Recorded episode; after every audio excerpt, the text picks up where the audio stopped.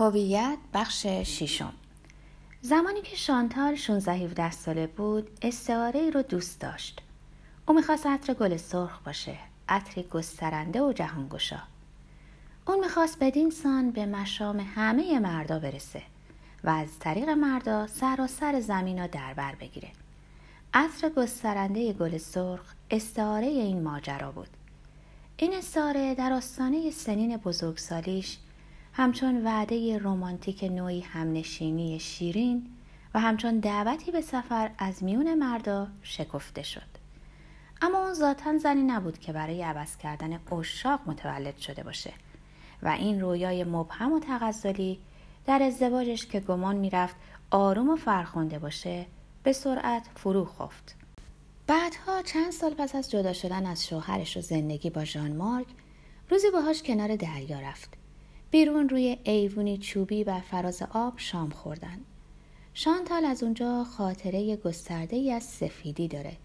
تخته ها، میز ها، سندلی ها، رومیزی ها همه سفید بودن.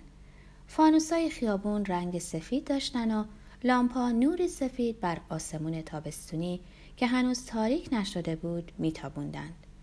ماه نیز در آسمون سفید بود و همه اطراف رو سفید می نمایاند. و در این حمام سفیدی شانتال غمی توان فرسا از دوری ژان مارک در دل داشت. غم دوری چطوری می‌تونست غم دوری ژان مارک رو احساس کنه در حالی که اون در برابرش بود؟ چطوری می‌توان از غیبت کسی که حضور داره رنج برد؟ ژان مارک پاسخ رو می‌دونه. می‌توان از غم دوری در حضور یار محبوب رنج برد.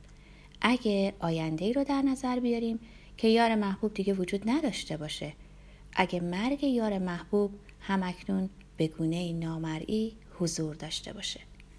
شانتال هنگامی که این دقایق غم دوری عجیب و در کنار دریا میگذروند ناگهان به یاد مرگ کودکش افتاد و موجی از خوشحالی اونو فرا گرفت.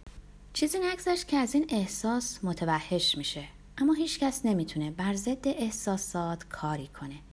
احساسات وجود دارن و از دست هر گونه عیبجویی میگریزند. می‌توان خود را از کاری یا از به زبون آوردن سخنی سرزنش کرد اما نمی‌توان خود را به سبب داشتن فلان احساس مورد سرزنش قرار داد. ولی به این دلیل ساده که هیچ نوع تسلطی بر اون نداریم. خاطره مرگ پسرش اونو از خوشحالی آکنده می ساخت و اون فقط می‌تونست معنای این حالت را از خود بپرسه. پاسخ روشن بود. این بدان معنا بود که بودن در کنار مارک براش همه چیزه و از برکت غیبت پسرش می‌تونست همه چیز باشه. اون خوشحال بود که پسرش مرده. در حالی که در برابر ژان مارک نشسته بود میل داشت با صدای بلند این احساس رو به زبون بیاره. اما جرأت نمی‌کرد. از واکنش های اون مطمئن نبود. میترسید که ژان مارک اونو حیولایی تصور کنه. اون از نبود کامل ماجرا لذت می برد. ماجرا یعنی شیوه در آغوش گرفتن جهان.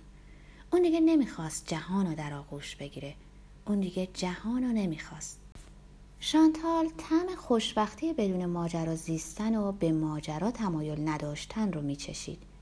به یاد استارش افتاد و گل سرخی رو دید که به سرعت همچون در فیلمی با دور تند پژمرده میشه تا اونجا که از اون فقط ساقه نازک و سیاه رنگ باقی میمونه و برای همیشه در عالم سپید شبنشینی دو نفریشون از دست میره گل سرخی که در سفیدی رنگ میبازه. همون شب درست قبل از به خواب رفتن. ژان مارک زودتر از اون به خواب رفته بود. بار دیگه به یاد کودک مردش افتاد و این خاطره باز هم با موج ناپسند خوشحالی همراه بود. آنگاه به خود گفت که عشقش به ژامارک کفره. تجاوز به قوانین نوشته ناشده جامعه انسانی که اون از اونا دور میشه. با خودش گفت که باید بیکرانگی عشقش رو پنهان نگه داره تا بیزاری بدخواهانه دیگران برانگیخته نشه. صبح همیشه اونه که اول از آپارتمان بیرون میره و صندوق نامه ها رو باز می‌کنه. نامه های ژان مارک رو می‌ذاره و نامه های خودش رو برمیداره. اون روز صبح دو تا نامه می‌بینه. یکی به اسم ژان مارک که به نام نگاه سریع میندازه مهر بروکسل برونه. دیگری به اسم خودش اما بدون نشانی و بدون تمر. باید کسی اونو شخصا آورده باشه چون کمی عجله داشت نامه رو بیان که باز کنه در کیفش گذاشت و با شتاب به سوی اتوبوس به افتاد وقتی که نشست نامه رو باز کرد در نامه فقط یه جمله نوشته شده بود. من همچون جاسوس شما رو دنبال می کنم شما خیلی زیبا هستید. خیلی زیبا. احساس نخستین نامطبوع بود. یه نفر بیان که اجازه بگیره می‌خواست در زندگیش مداخله کنه. توجه اونو به سوی خود برانگیزه. ظرفیت اون برای توجه محدوده و نیروی کافی هم برای گستردن این ظرفیت نداره. و کوتاه سخن مزاحم اون بشه. سپس به خودش گفت که در نهایت موضوع چیز مهمی نبوده. کدوم زنیه که روزی نظیر این پیام رو دریافت نکرده باشه؟ نامه رو دوباره خوند و متوجه شد که خانم پهلوی دستش نیز می‌تونه نامه رو بخونه. اونو دوباره در کیفش گذاشت و نگاهی به اطرافش انداخت. اشخاصی رو دید که نشستن و بدون توجه از پنجره به خیابون مینگرند. دو دختر جوان با خنده هاشون مشغول خودنماییند مردی سیاه پوست بلند بالا و خوش سیما نزدیک در خروجی در حال ورانداز کردن اونه. زنی سر در کتابی فرو برده و حتما راه درازی در پیش داره. شانتال معمولا در اتوبوس به کسی توجه نمی‌کنه اما به خاطر این نامه با خودش فکر کرد که اونو نگاه می‌کنن و اونم به نوبه خود به نگاه کردن پرداخت. با خودش فکر کرد آیا همیشه کسی مثل این مرد سیاه پوست امروزی اینطوری بهش خیره مینگره؟ مرد سیاه پوست چنان که گویی از آنچه شانتال خونده خبر داره بهش لبخند زد. اگه اون فرستنده پیام باشه این فکر ابلهانه رو به سرعت از سر بیرون کرد و برای پیاده شدن در ایستگاه بعدی از جا بلند شد. میبایست از کنار اون مرد سیاه پوست که راه نزدیک در خروجی رو بسته بود میگذشت و این ناراحتش می‌کرد. وقتی کاملا به نزدیکش رسید اتوبوس ترمز کرد. یه لحظه کوشید تا تعادلش رو حفظ کنه و مرد سیاهپوست که همچنان با اصرار و پررویی به اون نگاه می‌کرد با صدای بلند خندید. از اتوبوس بیرون اومد و به خود گفت این تمایل به آشنا شدن نبود مسخره بازی بود. اون خنده تمسخرآمیز و سراسر روز همچون نشونی بدشگون برای آینده در گوش داشت. نامه رو باز دو سه بار در اتاق کارش نگاه کرد و وقتی به خونه بازگشت از خودش پرسید که چیکار باید بکنه؟ اونو نگه داره؟ به چه دردی می‌خوره؟ اونو به ژانماک نشون بده؟ این فکر ناراحتش کرد. مثل این بود که خواسته باشه به خودش بنازه. پس باید اونو از بین ببره. البته به دستشویی رفت و خمیده به سوی کاسه مسترا به سطح مایعی درون آن نگاه کرد. پاکت و تیکه پاره کرد و در اونجا انداخت و سپس سیفونو کشید.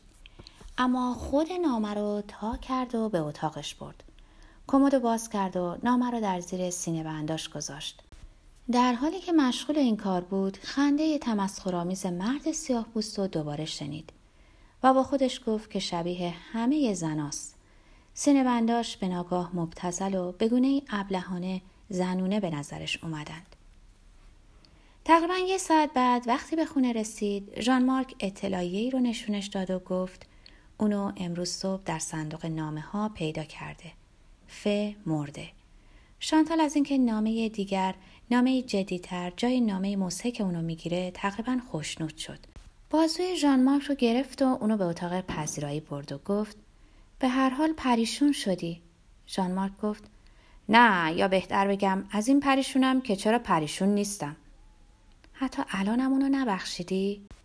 اونو کاملا بخشیدم اما بخشیدن مطرح نیست. از اون احساس غریب شادی که در گذشته هنگام ترک کردنش به هم دست داد برات صحبت کردم. مثل یه قطعه یخ سرد بودم. از اون احساس خوشحالی می کردم الان نیست مرگش هیچ چیزی رو تغییر نداده. منو میترسونی خیلی میترسونی. ژان مارک برای آوردن بطری نوشیدنی و دو لیوان از جا بلند شد آنگاه پس از نوشیدن جوره ای گفت در پایان ایادتم در بیمارستان اون شروع به تعریف خاطرات کرد. چیزی رو که گویا در زمان 16 سالگی گفته بودم به یادم آورد. اون لحظه به مفهوم دوستی پی بردم. انسان برای اینکه حافظش خوب کار کنه به دوستی نیاز داره. گذشته رو به یاد آوردن، اونو همیشه با خود داشتن، شاید شرط لازم برای حفظ اون چیزیه که تمامیت من آدمی نامیده میشه. برای اینکه من کوچیک نشه برای اینکه حجمش حفظ بشه باید خاطرات و همچون گلای درون گلدان آبیاری کرد. این هم مستلزم تماس منظم با شاهدان گذشته یعنی دوستانه. اونا آینه ما هستن حافظه ما هستن. از اونا هیچ چیز خواسته نمیشه. مگر اینکه گاه به گاه این آینه رو برق بندازن تا بتونیم خودمون رو درون ببینیم. اما من کوچکترین اهمیتی برای اونچه در مدرسه می‌کردم قائل نیستم. چیزی که من همواره از جوونی شاید از زمان کودکی آرزو کردم کاملا چیز دیگری بوده. دوستی باید ارزشی والاتر از همه ارزش های دیگه باشه. دوست داشتم بگم بین حقیقت و دوست من همیشه دوست رو انتخاب می‌کنم. درسته که من اونو برای برانگیختن دیگران به زبون می آوردم اما به طور جدی به اون می اندیشم. می‌دونم که این قاعده امروز محجور شده. این قاعده می‌تونست برای آشیل، دوست پاتروکل برای تفنگداران الکساندوما، حتی برای سانچو که به رغم همه اختلاف نظرهاش دوستی حقیقی برای اربابش بود ارزشمند باشه. اما این قاعده دیگه برای ما ارزشمند نیست. در بدبینیم انقدر جلو میرم که حاضرم امروز حقیقت رو به دوستی ترجیح بدم. دوستی برای من نشونه اون بود که چیزی نیرومندتر از ایدئولوژی نیرومندتر از کیش و آین نیرومندتر از ملت وجود داره. در رمان دوما چهار دوست اغلب در اردوگاه های مخالف هم هستن و مجبورن با همدیگه زد و خورد کنن. اونا در خفا و با نیرنگ دست از کمک به هم بر نمیدارن. در حالی که حقیقت مورد قبول اردوگاه های خودشونو به تمسخر می‌گیرن. اونا دوستیشونو برتر از حقیقت و مسلحت، برتر از اوامر مافوق، برتر از شاه و ملکه و برتر از همه کس و همه چیز می‌دونن. شانتال دست اونو نوازش کرد و پس از مکسی کوتاه گفت دوما داستان تفنگدارا رو دو قرن پیش نوشته این در همون وقت در نظر اون نشونه از دست رفتن جهان دوستی نبوده؟ یا از بین رفتن دوستی پدیده جدیدتره؟ نمی‌تونم بهت پاسخ بدم. دوستی موزل زنا نیست. چی می‌خوای بگی؟ چیزی که می‌خوام بگم اینه که دوستی موزل مرداه. رومانتیسم اوناست نه رومانتیسم ما.